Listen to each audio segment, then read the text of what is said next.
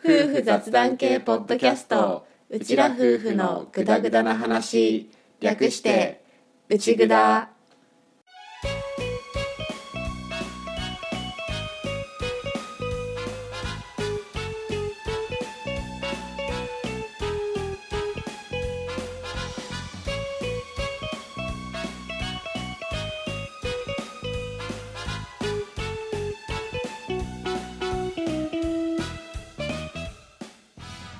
今回も始まりましたうちぐだ旦那担当のアッキーです。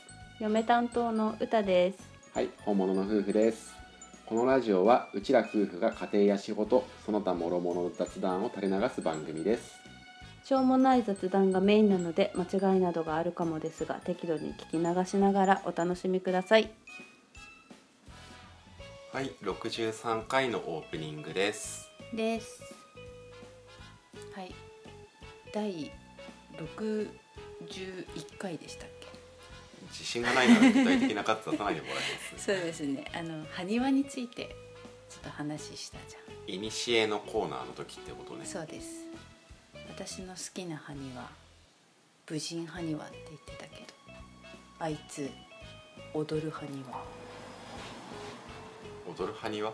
て言うんだって。あの無人じゃないでしょそれは。そうだから踊る埴輪サボテンダーみたいなね あのやつあの踊る埴輪って言うんだけどあれが一番可愛いと思います。踊る埴輪はうん。ググれば出てくる。出てくる出てくる。なんかすごくシンプルになんかソーセージウインナーとかでもなんかできそうな。ウインナー作れるあれ。いけんじゃない？なんかう上の方に切れ目斜め上に切れ目を片方に入れて斜め下の方に切れ目を入れてなんかストローかなんかで目目口ってやるとで茹でたりすると多分ヒヨンってできると思うよ。え俺絶対残念な結果に終わると思う。なるかな？そんな綺麗に腕がシュッてなってうん。サボテンダーみたいな形にはならないよ。まあ多分ちょっとピヨってお手手がピヨってなるかなと思うけどあいつら踊る正式名称は「埴輪踊る人々」っていうらしい。一応男の人と女の人がいるっぽい。髪型がね一応違うんだって。水らがあるってこうんかな。そうそうなんかちょっと装飾品みたいなそういうのがちょっと違いがあるみたいで一応それで男女の別はつくらしい。とじゃあ武人埴輪は陥落ってことでいいのかな？陥落で。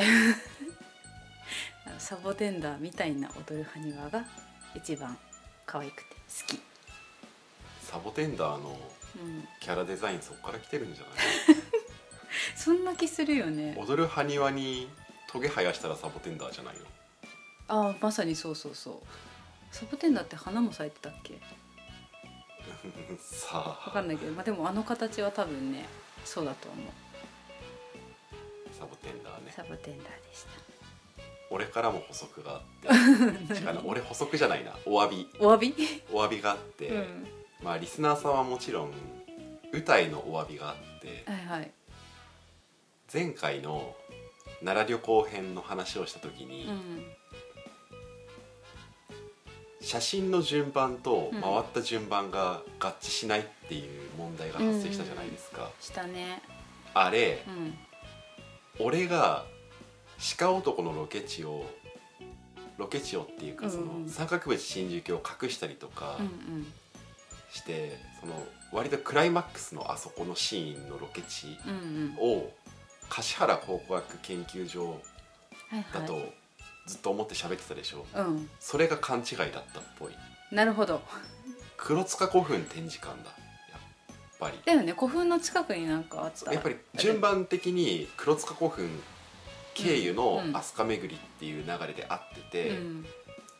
それでしかも写真だと、うん。飛鳥より先に鹿男のポスターとか、三角淵真珠鏡を隠したところが出てきていたでしょ。ううんその通りの順番だった。黒塚古墳の展示館に午前中に。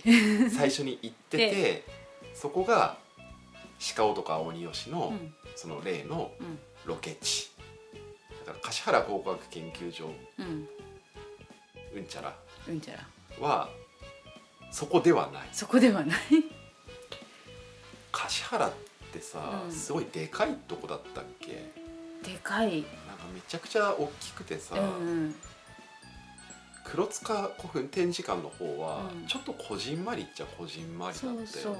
なんか本当のそこの古墳から出てきたものを展示してメインで展示してますみたいな本当なんか資料館展示館資料館みたいなとこだったよね。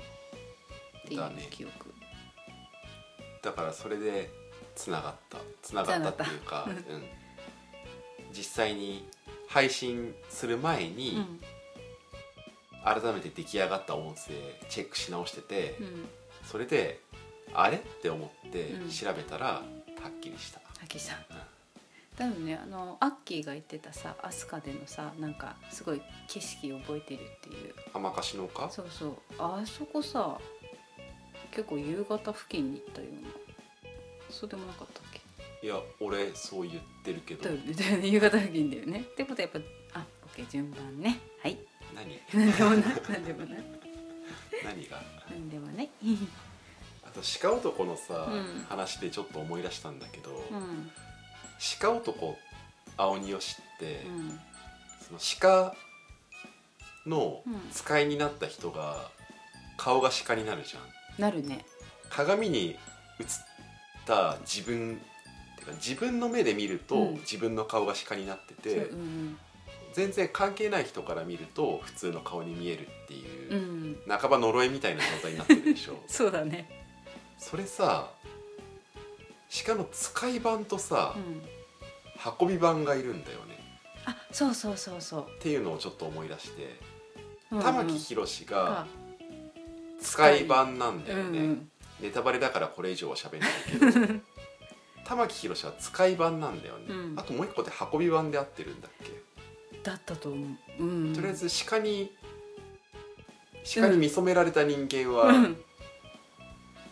複数いるんだよね、そう。たそそうだそうそうそうそうそうだそうだ。それが鹿狐、ね。ネズミネズミ。っていうね。ことだよね、うん。ぶっちゃけさ鹿が一番マシじゃない？自分がさ鏡でさ自分の顔見た時にさネズミってききついよね。ネズミキツネきつくない？まださ鹿の方がさあの世間一般に売ってるさあの馬のかぶり物に近いからさ なんとなくさ受け入れられそうじゃない？受け入れられるか？嫌だけど実際は。発狂するけど、俺もう鹿のかぶり物ってさ、うん、スケットダンスのさ あの話しか出てこないからさ透明人間になる薬がさえらいことになっちゃうあの話しか覚えてないからさ。それあれ鹿だったんだよかぶり物で。鹿だったか覚えてないけど、まあ、うん。馬だった気もするけど、うんまあパーティーグッズみたいなあのかぶり物。は、うんあれね。うん。そういう話をちょっと思い出したりうん。もした、そうだって言われてみたら私も映像出てきた。うん。だよね、うんっていう鹿男青鬼吉はまた見てみたいね。ねみたいねはいということで今回も鹿男青鬼吉とは関係のない本編に入っていきたいと思います。はいはい、ということでオープニングこれでおしまい。おしまい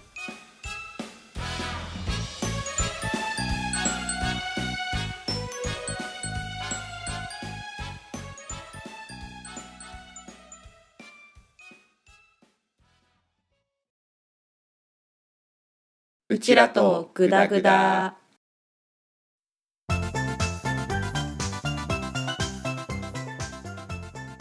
はい、ノンジャンルのことを話すコーナーです。です。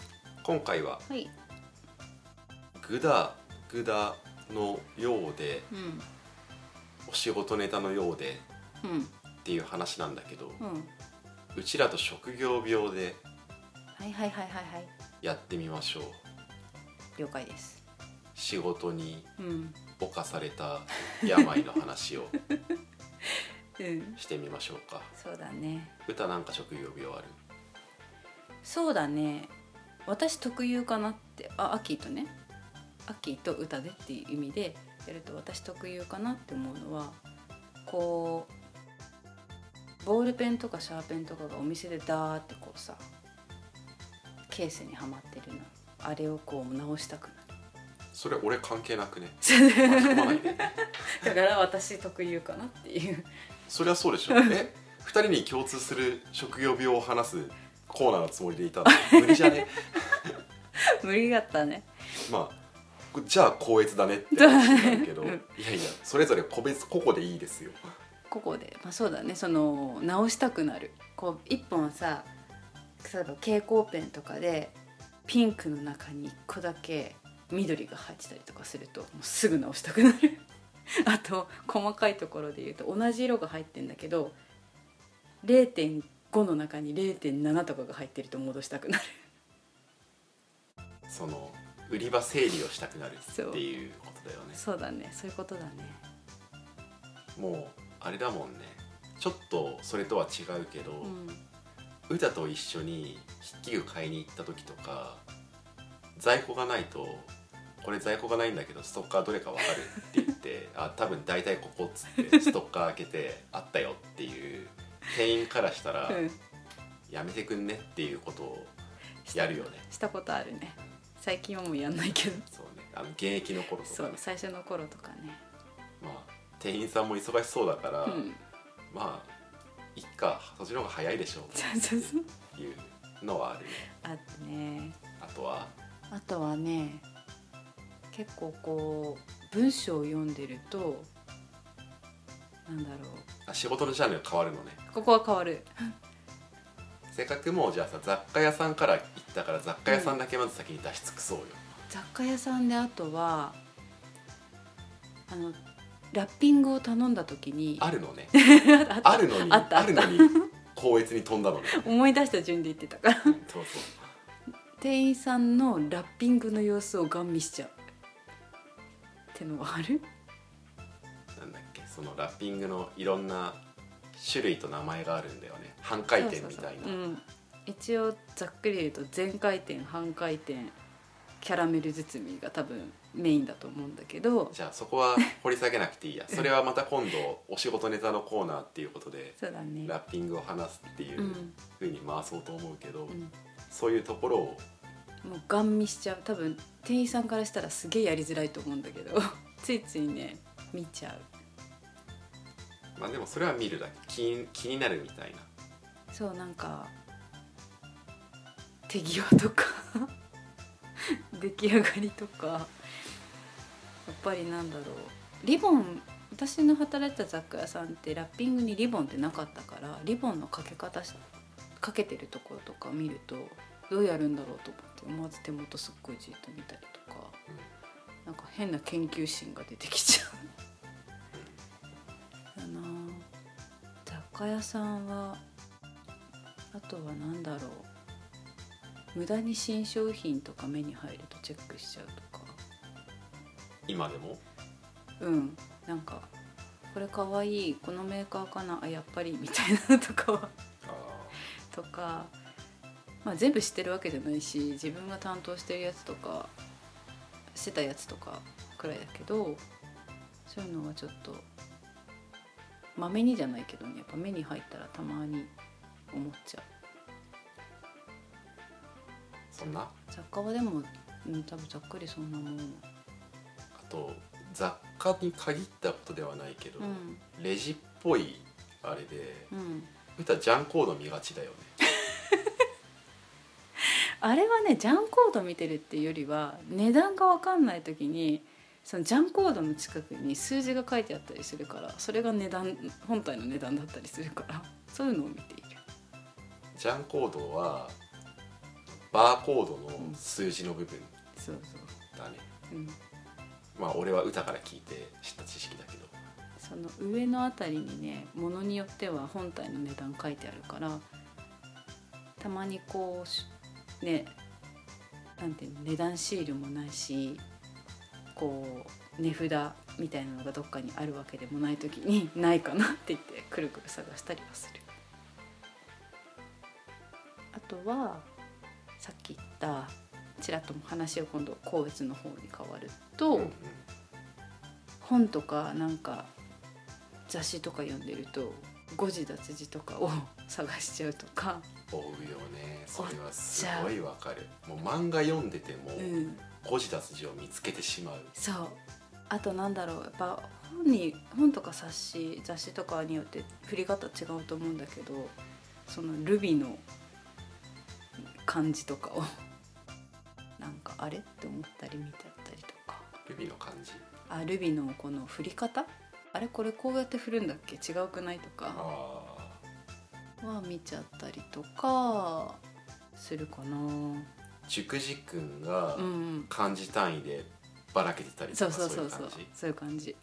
まあね。うん。あとは別に塾塾んじゃないのに。なんか。金ルビになってるとか？とか。たまに見つけたりする。あんまりないけどそれは。まあ見がちだようねん。かな探してるつもりなくても目についちゃうってこともやっぱ結構あるかも、そうだね。うん、まあたびたびこの作品を出すけど俺は別にすごくその作品思い入れがあったりめちゃくちゃ読んでるとか単行本買ってるとかではなかったんだけど、うん、銀玉は誤字脱字が多い。そうだね。テキストが多い上に進行がギリギリなんだろうなっていうのを感じる。感じる。感じたよく。あれねリアルタイムで本誌で売ってる時でしょ。そうそう。多分コミックスだと治ってんだろうなと思うけど。そう本誌でしか読んでなかったから。うん。そうだね。ありがち。うん。割と多い。確かに。印象を持っている、うん。うんまあ誤字脱字を追ってしまうっていうのはもううん。文字全般だよね。本でもそうだしうん。漫画でもそうだしテレビのテロップでもそうだし。そうだね。ついうん。追っちゃったりとか一箇所だけ文字が小さいとかそうそうそう。まあ見がちだよね。見がちだね。がある。まあでもやっぱそれが一番かな私の場合。アッキーよ雑貨屋のとこで一個俺言い忘れたんだけど「うんうん。いらっしゃいませ」って言いそうにならない？それは問題ない。それはねもう今は抜けてるとは思うけど、うん。当時とか含めて。それは問題ないかな。あそう。うん。ああともう一個あった。今度あの居酒屋の方なんだけど最近あんまり行かないからあれだけどお会計の時にテーブルをきれいに片そうとする。これは多分性格とかはね多少あるのかなと思うけど。でもそれあれじゃん。居酒屋に限らずどこでもじゃん、ファミレスとかでも、ラーメン屋とかでも、うん。我々夫婦は割と片してそうだね。席を去りがちじゃん。うんたまにやっぱ居酒屋で働いた時もたまにそういうお客さんいたけどやっぱでも少数だなと思まあ酔っ払ってねうん。片付けるのめんどくさいもんね、うね確かに。でもまあ我々は片付けがち。ガチだね。ガチだね。そんなかなとりあえずじゃあアッキーさ俺の方は、んうん。まあ言っても仕事ごとにやっぱりあるんだけど、うんうん。公正高越に関してはでもやっぱりさっきの話の通りかな、うん。どうしても誤字脱字を探しがちだし、うん。表現の表記揺れとかを見つけがち、あああるある。あれこれさっき漢字だったのにこっちひらがなになってるけどみたいなのを見つけがち、そうだね。そうだわ。あとはその本の祭壇のズレ？見つけがち、あトンボ入ってるとか。なるほど。あるかな、うん。あ CMYK の色のやつがうん。切るとこ広くずれて入ってるとか。見がち。見がち。そういうのはどういう本に多い？雑誌？雑誌でもあるし全然、あ本当。うん。この前あれじゃん俺ジャンプかなんかで、うん。その祭壇の時に紙が折れて裁断されてて、あうんうんトンボの外の部分が残ったまま折れ込んでて、うんうんうん。なってるジャンプを一冊買ってたでしょそうだね。そういうの食いつきが食いつ食いついてくるね。食いつきがち。かな。うんうん。うん。そうだね。あとフォトグラファーの方になると、うんまず一番大きいのはそれでももうスタジオ辞めてだいぶ薄れたけど、うん。子供が泣いてると自分があやさなきゃなんじゃないかっていう その感覚に駆られる。そうなんだ。泣いてる子供がいると、あうん。行かなきゃって思って、うんあ違う俺今俺今違うわってなる。なるほどね。ああやしに行かなきゃって。うん泣き止ませに行かなきゃ なりがち。そっか。そういうのあったんだね。あるね。あるしうん。こう無駄に子供とかと目が合うと、ちょっとこう表情で会話しがち。うん。うんとか、そうだね。テンション等々いろいろ変わるよねそういうのね、まあ、でも子供相手だとねみんな大なり小なりなるのかな？いやどうだろう。わかんないけど、うん。あとは光のうん。コンディションを見がち、うん。太陽の位置確認しがうちんうん。とか、うんなるほどね。照明屋内照明見がち、うん。うんうんうんあそうだね。照明結構見てるよね。見る。うん。そうだとあんま気にならなかったけどそういう室内の照明は確かに見てるね。どういう光の環境なのかなっていうのを見がち、うんうん。光の色味とうん。向きと強さと数と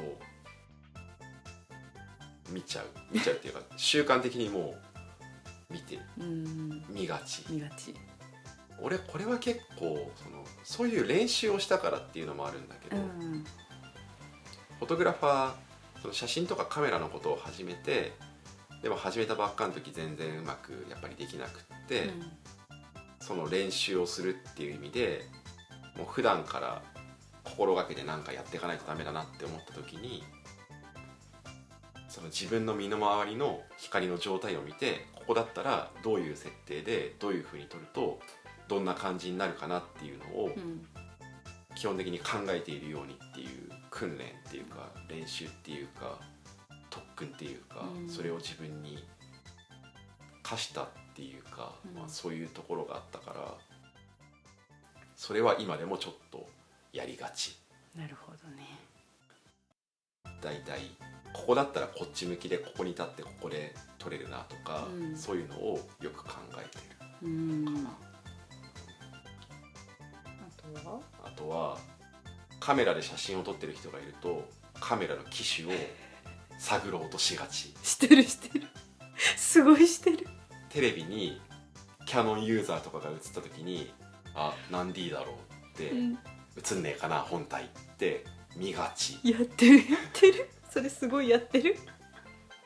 言葉にも出してる。うん、そうだね。やりがち、うん。よくさ旅行とか行くとさなんかカメラ持って写真撮ってる人とか結構いたりするじゃん。一眼レフ持って。見てるよね。そう。子供とか歌の方に目線をやってるふりして、超見てる、機種なんだろう。すげえ見てる。別に俺そんな機械好きでもないし、うん。機種だったから機種そんなにすごく詳しい人間ではないんだけど、うん。でも何で撮ってるのかなっていうのは見がちそうだね。職業病。納得。かなって思う。うん。あとなんかある？写真だとそれぐらいかな、うん。さっきの練習の別バージョンで、うん。雑誌とかそういうのに載ってる写真を見てどういう環境とかで撮ったのかなっていうのを考えたりするっていうのはあるけどね、うん。それもあるけどねその写真を見て、うん。あこれは光がこっちから来てるっぽいから、うん。光源これでストロボ使ってないなこれはとかストロボ使ってるなこれとか、うんうん。そういうのを見たりはするかな。ざーっと思い出すとそれぐらい。あと農業の方は、うん。農業始めたからそういうとこ見るようになったなって思うのは、うん。街路樹の切り方を見がち。へえ剪定。剪定的に。もちろん俺は柿の木しか切ってないから、うん他の木なんてよくわかんないけど、うんただ街路樹とか見てその切ってある場所を見て、うん。あ街路樹はあそこで切れるんだとかうん。柿だったらあそこで切るのはないなっっていうのを見たりとかしがち。しがち。結構あるね職業病ね。あるねやっぱりね。なんだろうスーパーとかに行って果物売り場を見がちとか。うん。うんあ今これれが出ててこれぐらいの価格なんだなとか。市場調査。見がち。うん。あと新潟だと、うん。まあ、俺は柿農家だけど柿以外の果樹も結構あるでしょ、うん。そっちの方の産地とかを車で走る時とかがあるとその園地を車から見がち、桃とかぶどうとかあそう梨とか。そういうのを作ってるへエリアとかに行くーと、うん。ガン見ガン見してる。ガン見してる。し うん。この前ねこの前っていうか結構前だけど、うん SS でその薬撒いてる人がいて、うん。その様子をうん。見がち、超見た。超見た。超見ながら。超見ながら、うん。うん。あの車でちょうど信号で止まった時とかに超見てた。じー まさしくそ職業病言えてない。言えてないね。職業病、うん、職業病。だね。う、ん。とりあえずそんなどこかな。かな。まあ時間も時間なので本編はとりあえずこれぐらいで一回終わろうかなって思うんだうんけど、うん。そんな病に侵されてる 我々です。ですはいということでこのコーナーこれでおしまい。おしまい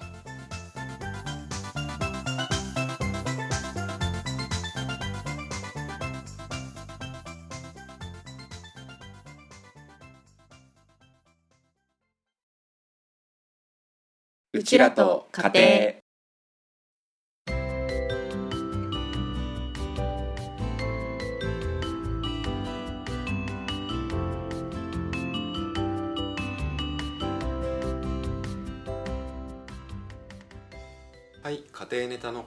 話すコーナーです。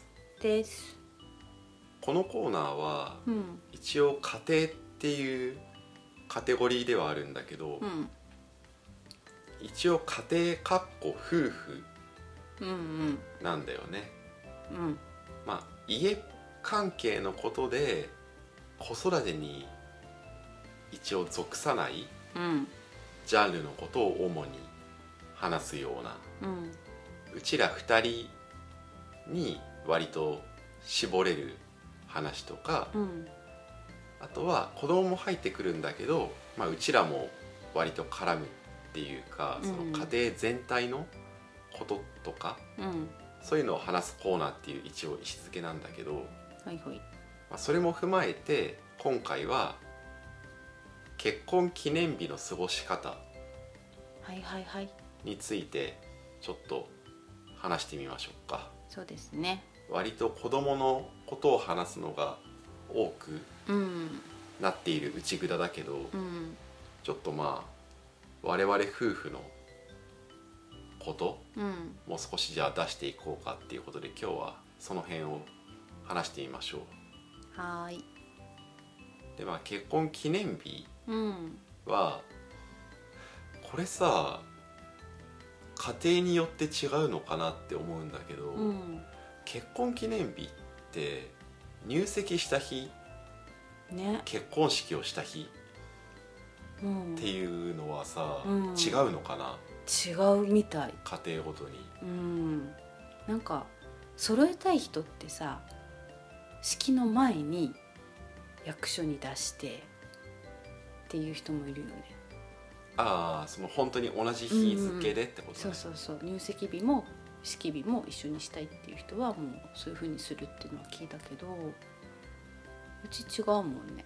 うちはまあ別にそこは特にこだわってなうんくて、入籍してから4ヶ月後ぐらいに結婚式をうんうん。だよねそうだね。やったよね、うんでうちら的には一応結婚記念日は入籍した日の方うんうん。っていう扱いで、まあ、やってるうん。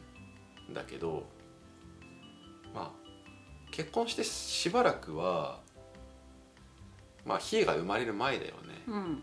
数年間については必ず結婚記念日で旅行に行くっていう文化があったんだよね。あったね。うん。まあいろいろ旅行に行ったから、うん。それはまた思い出コーナーの旅行会とかでうん。話す時がもしかしたらあるかもしれない、うん。今回はそこをそんなに掘り下げるわけではないんだけど、ん。まあ、旅行には行ってた。言ってた。行ってた。し、まあ、子供が生まれる前として話したけど、うん。別に子供が生まれた後も基本その結婚記念日のところでのうん。旅行っていう文化は根付いていてうんうん。ずっとそれでやっていたんだけどどう？俺が農業を継いだことによりうちらの結婚記念日は柿農家の繁忙期に重なるっそうだね。ていうのがあって、うん。その時期に旅行に行きにくくなりなりましたな。今では結婚記念日の旅行ではなくって年に1回の旅行っていう形に姿を変えて、うん一応残ってる。旅行はね旅行っていうの残自体は。うん。ただその結婚記念日に絡めてうん。行っていたっていうのが、うん、うん。ちょっと予定してたよりもずっと早く柿農家をやることになったがゆえにうんちょっと煽りを食らった食らったね。感じになったね。うん。ぶっちゃけねその入籍した時とかはさそこが柿の繁忙期っていうのをさ気にしてなかったよね、全く気にしなかったね。まさかこんなことになろうとばくらいだよね。しかも子供の話が入ってくるけど、うん。我が家の場合は子供の誕生日とかも、うん漏れなく柿の忙しい時期にかかっているんだよね。そうだね。まあそれも結局子供がもう大きくなってうん。独立するぐらいで、まあ、誰もやる人がいなかったら、まあ、ちょっとやるかもなぐらいで考えてやってたからっていうのがあるんだけど、うん。それがまあ現時点で柿農家をやることになっていて、うん。それによってうん 子供の誕生日うがんもう基本忙しい時期にどの子も重なっていて ちょっとまあ何度かやりくりはしてるけどっていうのはあるね、そうだね。まあ、話を戻すと、まうん。あ、そういう旅行のやつはあったのと、うん。あとはまあケーキは毎年食べてるかな。そうだね。美味しくいただいている。いただいている。あとは一応プレゼントうん。まあ俺の方から歌に毎年プレゼントはしていてそのプレゼントっていうのがあの結婚何周年の丸婚式のその丸にちなんだアクセサリーとかを渡すっていうのは一応やってる。うん。だから1年目が紙婚式でしょ？そうだね。2年目が綿婚式、うん。まあ、綿婚式なのかもしれないけど綿婚式、3年目が革、あのレザーの革、うん。4年目は4年目に実はいろいろバリエーションあったんだよね。ね。あった中から、まあ、一応書籍婚式をうん。選びみたいな感じで、うん。その丸婚式にちなんだものをプレゼントするっていうのがまあ結婚記念日の主な過ごし方かうんな他にはないよね。それぐらい？それくらいかな、まあ、ケーキとまあちょっとだけごちそうを食べたりとかはねあれだけど。あちょっとね。うまあ外食したりとかんうん。してって感じかな、そう。うんくらいかな。だね。うんそんなところか、うん。世間の皆さんは夫婦は何をしてるんだろうね。ね。ね。なんかそういう話ってあんまり聞いたことないそういえプばライベートな部分じゃプライベートな部分、うん。わざわざ人に話したり見せたりする部分ではそんなにないよね。ないかもしれないなとは思うけど、うん。だからうちらもそんなに一個一個すごく具体的に話そうとは思ってなくて、うんまあこんな感じのことやってるよぐらいの話のネタとして、うん。まあ今喋ってるぐらいな感じではあるけどね、うん。でもどうなんだろうね。俺自分のうちら今結婚10周年でしょ、うん。俺自分の親の結婚10周年の時は覚えててうんうん。俺が俺うちの親が結婚して割と早く生まれてるから、うん。結婚1周年ぐらいで俺生まれてると思うんだけど、うんだから結婚10周年の時点で俺多分9歳ぐらい小学校23年生だったから、うん。なんとなく10周年の時覚えててまあちょっとこう良さげなところでご飯を食べたのを覚えてるわ、いいよね。うちなんてさそんなん祝うタイプの父じゃないからさケーキとかもなんかプレゼントとかもどっかでご飯食べに行くとかも多分何にもなかったと思う。いや記憶に残ってないだけかもしれないよ。そう、まあ、最初もしかしたらね最初の頃はあったのかもしれないけど私が物心ついた頃からは一切何もない。お母さんはタイプ的にはどういうタイプ？そういうの結構やりたがる人？うーん。血の性格として。字の性格としては多分ね面倒くさがりだからね。多分よっぽど区切り？それこそ5101520みたいな、うんそういう区切りだったら何かしようかって思うかもだけど毎年毎年はまずないとは思う。ただやっぱ区切りとしてなんかするっていう確認だけは取るとは思うな。自分の両親の結婚記念日ってわかる？うんわかる一な応何月ぐらい？4月。4月なんだ、うん。えーうちの両親は11月なのね。うんまあ結婚記念日ね、うん。花束渡したりしてるのかな。それはさすがにやったことはないんだけど、うん。世間はどうなんだろうねね。思って。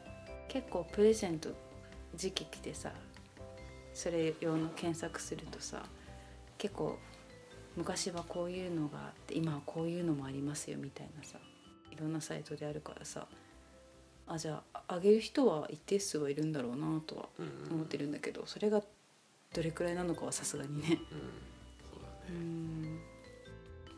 うちらの結婚記念日ってさ、うん。基本はまあさっき言ったような感じでどっちかっていうと俺から歌にプレゼント渡してっていう感じじゃん、うん。でもまあ歌がたまに気まぐれで。いやちょっとちょっと最初の方は気まぐれだったけど最近はちゃんとやってるでしょ。そうだっけ。最初最近はちゃんとやってるよ。まあ基本お互いに送り合うみたいなうん感じだったんだけど、今年の10周年に関しては初めてペアアクセにしたっていうのはあるけどね、そうだね。10周年が鈴婚式うんだから、まあ、鈴のアクセサリーをペアで買ったっていうのはあるけど、うん。まあそんなところ？ね。そんなところかな。さすがにスイートテンダイヤなんていらねえなとは思ったな。今あげてる人いんのかな？わかんないけどなんかその辺はさ、うん身も蓋もないことを言うけどさ バレンタインに通じるものを感じるよね。うんそうだね。売る側のうん。文化づくりな気がしてならない。わかる。まあまあねうん。人それぞれだけどね、うん。俺でもなんだかんだ言ってもそんなに記念日とか誕生日とかそこまで重要視してない。あそうなの？してないよ俺。うん俺はどっちかっていうとその毎日毎日大切にしたいみたいなうん。タイプの人だから日々を大切にしていきたいみたいなタイプの人だから、うん。別に記念日だから気合い入れるみたいなのはあんまり、まあ、好きくはないかな、うん。どっちかっていうと。まあ、節目だとは思う。うん。また1年やれてよかったなっていうのを感じる時ではあるけど、ん。でも記念日を盛り上げるぐらいだったらこう普段の生活をもっと充実してたい派かな。なるほどね私もでっかい節目になったらちょっとパーッと祝いたい気分ではあるけどまあまあまあ子供たちもまだねちっちゃかったしちっちゃいし20周年とかなった時にパーッと行きたいな 20周年ね。あとうん。10年後か、そうそう。その頃に自分たちがさパーッとできる体力があるのだろうか。うーんとね体力と財力だね、そうだね。主に財かな。うん。まあそんなうん。感じで。まあ多分人並み人並みなうん。結婚記念日は一応まあやってるよぐらいのうん感じかな、そうだね。うん、かなとはうん。思う、うんうん。まあでもさっきも言った通りそんなに俺記念日だからって気合を入れてるわけでもないし、誕生日とかも割となんだろうその大切にしたい一日一日の中の一つみたいなうん。感覚が強いからだからまだその農繁期とん。子供の誕生日は全かぶりっていう状況にもうん。耐えられるみたいなうん。ところはちょっとあるかもしれない。ね。これが誕生日を本当に大切にして祝ってあげたい力入れてやってあげたいっていうタイプだったら、うん。ちょっとしんどかったと思う。そうだね。気合い入れて祝ってあげたいって人だったら確かにちょっときつかったかも。病んだかもしれない。ね。パーティーできないみたいな。そうそうそう。分かんない。もうそうなったからそう思い込もうとしてるのかもしれないけど分かんないけど、うん。うんまあそうだね、っうん。ていうちょっとまあ結婚記念日の話を皮切りになんだろう記念日全般とか誕生日とかの話にもうん。行っちゃったけどまあそんな感じの夫婦ネタうん。の回でした、でした。うん、はい。そんなもんでいいですかね。いいっすね。はい、ということでこのコーナーこれでおしまい。おしまい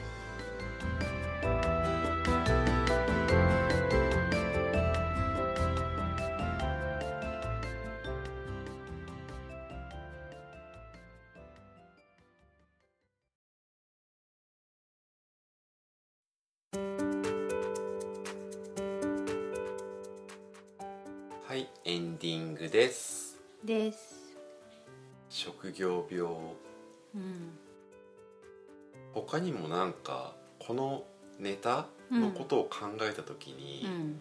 あとこれとこれとこれとってあったような気がするんだけど、うん。メモには取らなかったから、うん。今そんなにパッと思い出せるのは残り少なくなってきてるんだけど、うん。歌は増えたりした？一個だけ思い出した。あれ短かったけど式場スタッフでやってた時にこうお皿をね 片手で私は2枚持ちしかできなかったんだけどあの持ち方をバイキングとか行った時とかやっちゃう。なんか本編話してる時からうすうす俺感じ始めていったんだけど、うん。職業病の職業病ってなんだろうねっ確かにね。てちょっと思う。うん。歌のそれとかってさこうその職業特有のこう症状っていうよりは、うん。ただ得得した便利なスキルを使ってるだけじゃないの。あそういうことなのかな？いやわかんないけど。そういうのも含めて職業病っていうのかわかんないけど、うん。普通に普通にプライベートのバイキングとかでもその持ち方をしちゃうとかは職業病っぽい気はするけど、うんお皿がねやっぱ似てるから なんとなく。そう。ねそうそう。一度に運べて便利よみたいなのはそうだね、うん。あと俺本編では話さなかったんだけど、ある4足目のわらじうん。うんあるじゃないですか。ありますね。まだ内蔵の中で詳細について語ってはいないこの4足目のわらじ、うん。4足目のわらじ関連の職業病でいうと、うん。こう施設とかを見た時に、うん。なんて言うんだろう。子供向けの施設とか、あうん。とは介護系施設とか、うん。そういう施設を見た時に施設の運営してるうん。その施設の名前じゃなくて運営してる団体の名前を確認しがち。それはもう侵されてるねだしうん。特に子供向けのものだと、うん。それが認定こども園なのか、うん。幼稚園なのか保育園なのか、うん。見がち。見がち。確認しがち。それはもう職業病だ。ってのはあるかな。うん。あとはこう普通に普通に公園とかにいて、例えばこうママさんが自分の子供連れてうん。散歩とかしてるとするでしょ、うん。それでインカインカメラでうん。子供と自分のツーショットを自撮りで撮ろうとしてる時とかうにん「あよかったら撮りましょうか?」って声かけて撮るじゃん、うん。カメラマンだってうん。バレる。バレる時がまあまあある。どういうふうに言ってんの？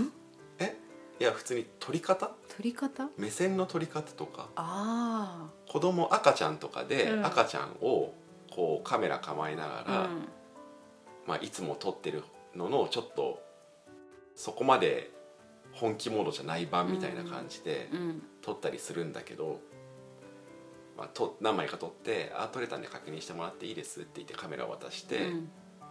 カメラそのカメラ渡したりしてる時とかに「カメラマンさんですか?」って言われたりとかうん。しがち、しがち。だからそのなんていうの？その自分の仕事じゃない撮影の時とかでも、うん。子供撮る時の撮り方をうん。しがち、しがち。だし子供もそうだうし、ん。そのよく結婚式とか友達の出てた時うんうん。に、まあ、自分のカメラ持ち込んで撮ったりもしてたじゃん、うんうん。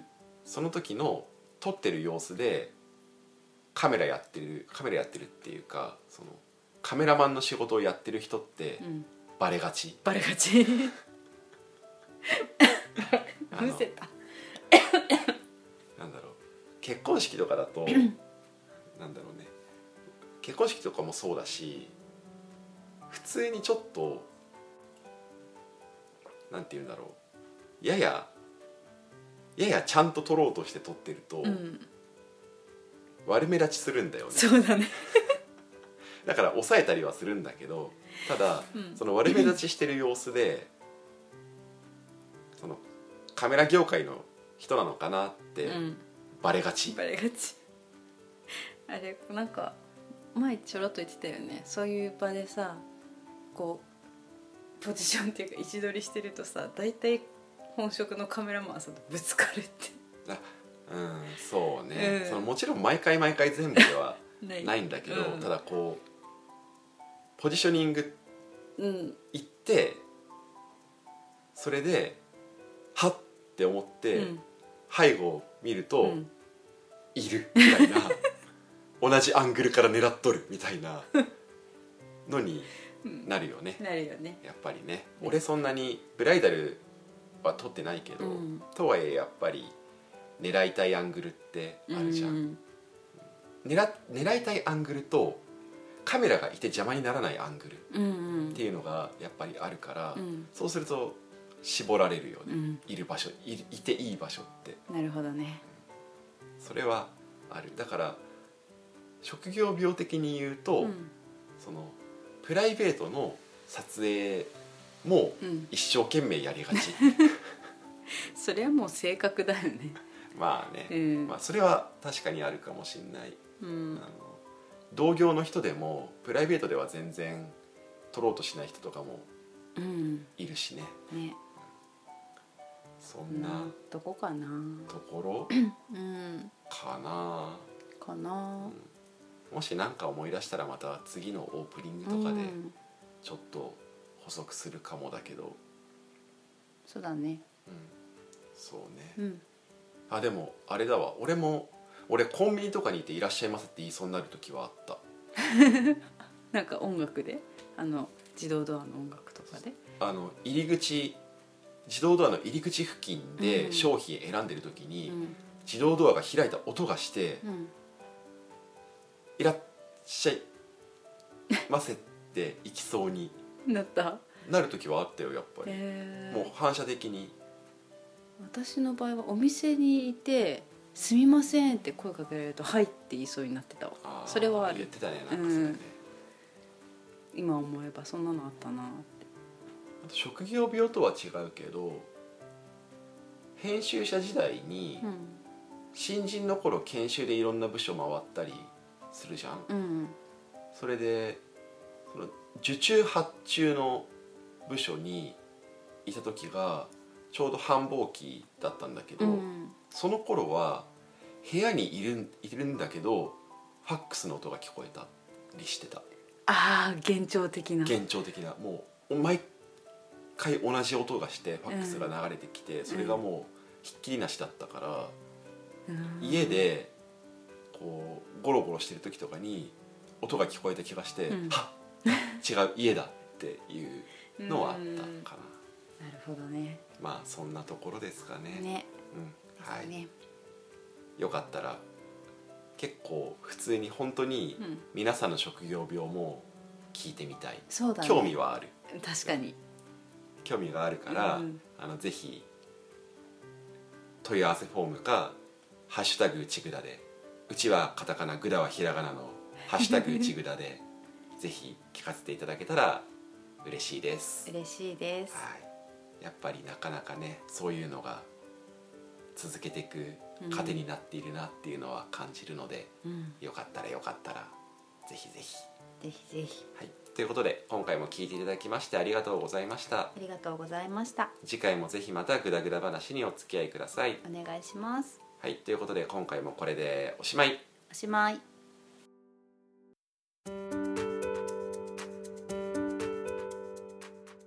内蔵では皆さんからのご感想やご質問を募集しています。